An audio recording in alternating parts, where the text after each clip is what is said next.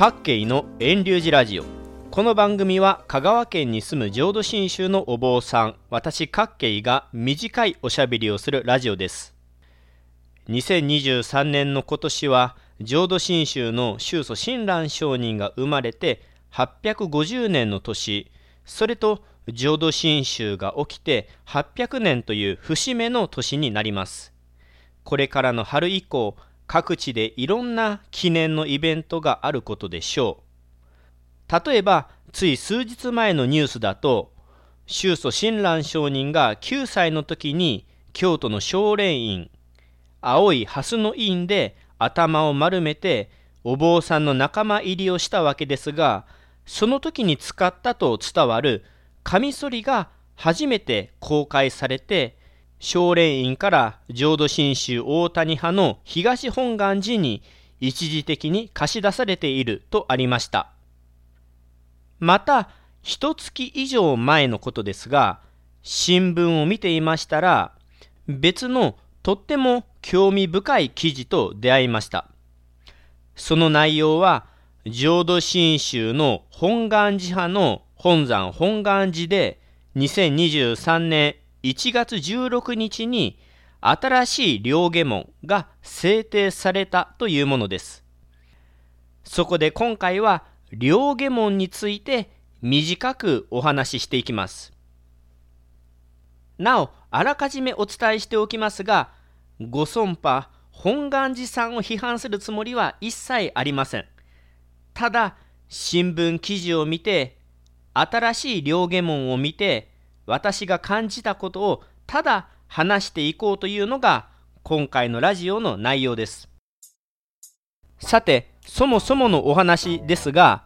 両下門が何なのか知らない人も多いと思います。両下門というのは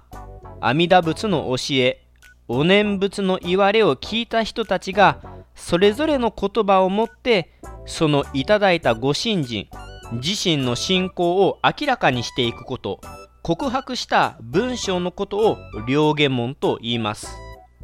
中でも本願寺の蓮如上人が作ったとされる500年以上昔の両下門が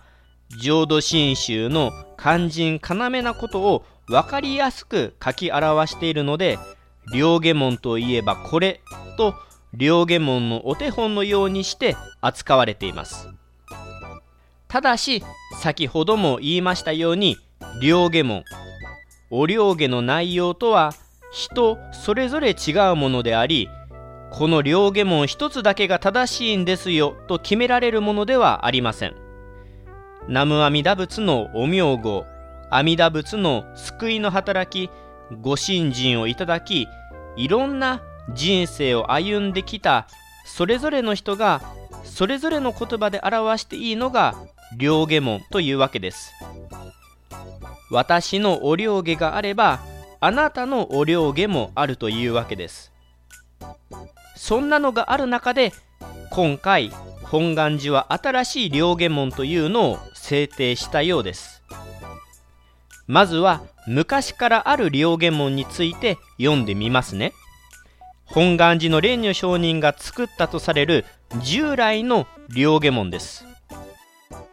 もろもろの造業雑種自力の心を振り捨てて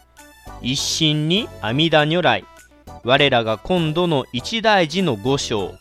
御助け総来と頼み申して候。頼む一年の時往生一条御助け次条と存じこの上の称名はご恩放射と喜び申し候。この恩断り長門申し訳候こと五海山商人ご出世のご恩次第僧正の全知識の朝からざる五関家のご恩とありがたく存じ候この上は定めおかせらるる恩をきて一号限り守り申すべく候この文章は本願寺派でない私のところの派でもお経本の最後の方に載っていたりします。ちょっとお経本を開いて確認してみてください。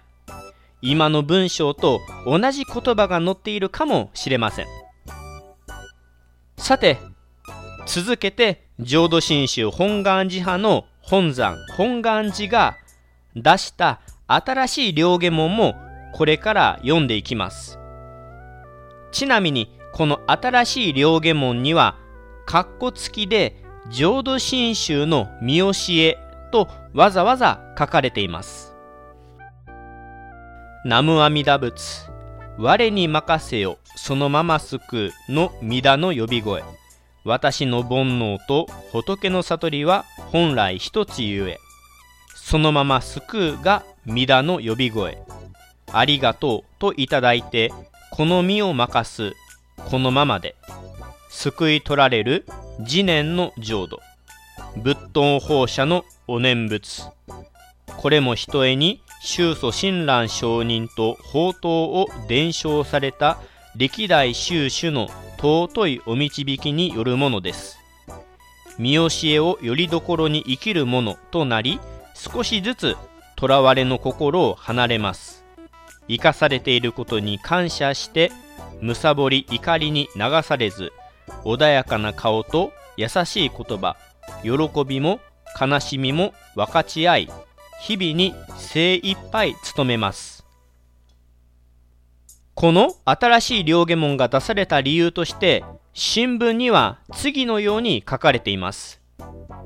かつての両下門の古典的な表現が現代の僧侶や門徒一般の人々には理解を阻むと考えたからだ。と。また時代状況や人々の意識に応じた伝道方法を工夫し伝わるものにしていかなければならないともあります。1月16日には本願寺の公式サイトや本願寺新報の新聞で大谷光純御門主のお言葉が全文紹介されています。YouTube 上でも公開されています。この音声をアップロードした私の遠流寺ブログでも該当ページにリンクを貼っておきますのでよければご確認ください。その1月16日の本願寺御門主のお言葉によると分かりやすく伝えることが大切であること。そのためには時代状況や人々の意識に応じた伝道方法を工夫し伝わるものにしていかなければとあります。また理解における平易さという面が徐々に希薄になってきた。念仏者として両下すべきことを正しく分かりやすい言葉で表現しご褒儀の寛容が正確に伝わるようなとも説明されています。つまりこの新しい両下門かっこ浄土真宗の見教えは現代に即した現代に生きる人のための浄土真宗の教えが分かりやすくかつ正しく伝わるように作られた文章というわけです。ですが先ほど新しい両下門を拝読しましたが皆様はどう感じましたか？本願寺さんを批判するつもりは全くありませんが私はこの新しい両下門を読んでも聞いても浄土真宗の教えが正しく分かりやすく伝わるとは到底感じられなかったですむしろ首をかしげながら読んでしまったほどです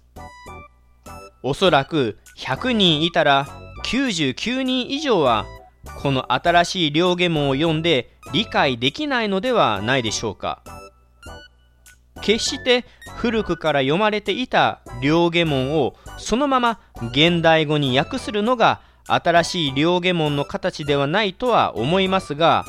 それにしても新しい両下門はよくわからない表現が書かれています。浄土真宗のお坊さんですら首をかしげるのだから初めてこの文章に出会った人たち。子供たちお年寄りたちはなおのこと浄土真宗の教えを正しく理解できないと思います。例えばほんの少しピックアップしますと私の煩悩と仏の悟りは本来一つゆえうんぬんという箇所があります。言いたいことはわからなくはないですが浄土真宗の教え阿弥陀仏の救いの働きを知らない人からするとすっごく誤解を生みそうな文章だと感じました。仏様の知恵から見た衆生の煩悩が仏の悟りと一つと言えるでしょうが凡夫の私たち側から私の煩悩と仏の悟りは一緒だとも捉えてしまいかねない。この文章はどうかなと感じました。他の箇所も取り上げると「次年の浄土」という文言があります。本願寺派の中では「次年の浄土」という言葉が当たり前のフレーズ重要な言葉であるならば申し訳ないですが私はなんで次年の浄土というこんな難しい表現を使っているのか分かりません。御門徒さんから次年の浄土を説明してくれと言われても困ります。それこそ仏教を全く知らない人がこの字面だけを見ると間違いなく自然の浄土と読むと思います。もっと簡単に阿弥陀仏のお浄土と表現してもよかったのではなかったのかなと思います。他にも愚かな実と書いて愚心と読まず実と読ましたり仏頓放射とか仏頓って何と初めての人はわからないと思います。一般の人々にも分かりやすく平易な現代版の両下門と言いながら私は読んでも分かりにくいな難しい表現を使っているなと率直な感想として持ちました。これまで浄土真宗の教え南無阿弥陀仏のお名号阿弥陀仏の知恵慈悲の働きに一切出会ってきていなかった人たちがこの新しい両下門を見たり聞いたりしても理解できないのではないかなと思います。本当に分かりやすく平易に伝えたかったらもっと文章量を増やして教えを説いてもよかったのではないでしょうか。言葉足らずが過ぎる気がします。他にも首をかしげるところはたくさんあります。新聞の内容によるとこの新しい両下門の元になった2021年の文言に歴代収集への感謝の言葉が足りないから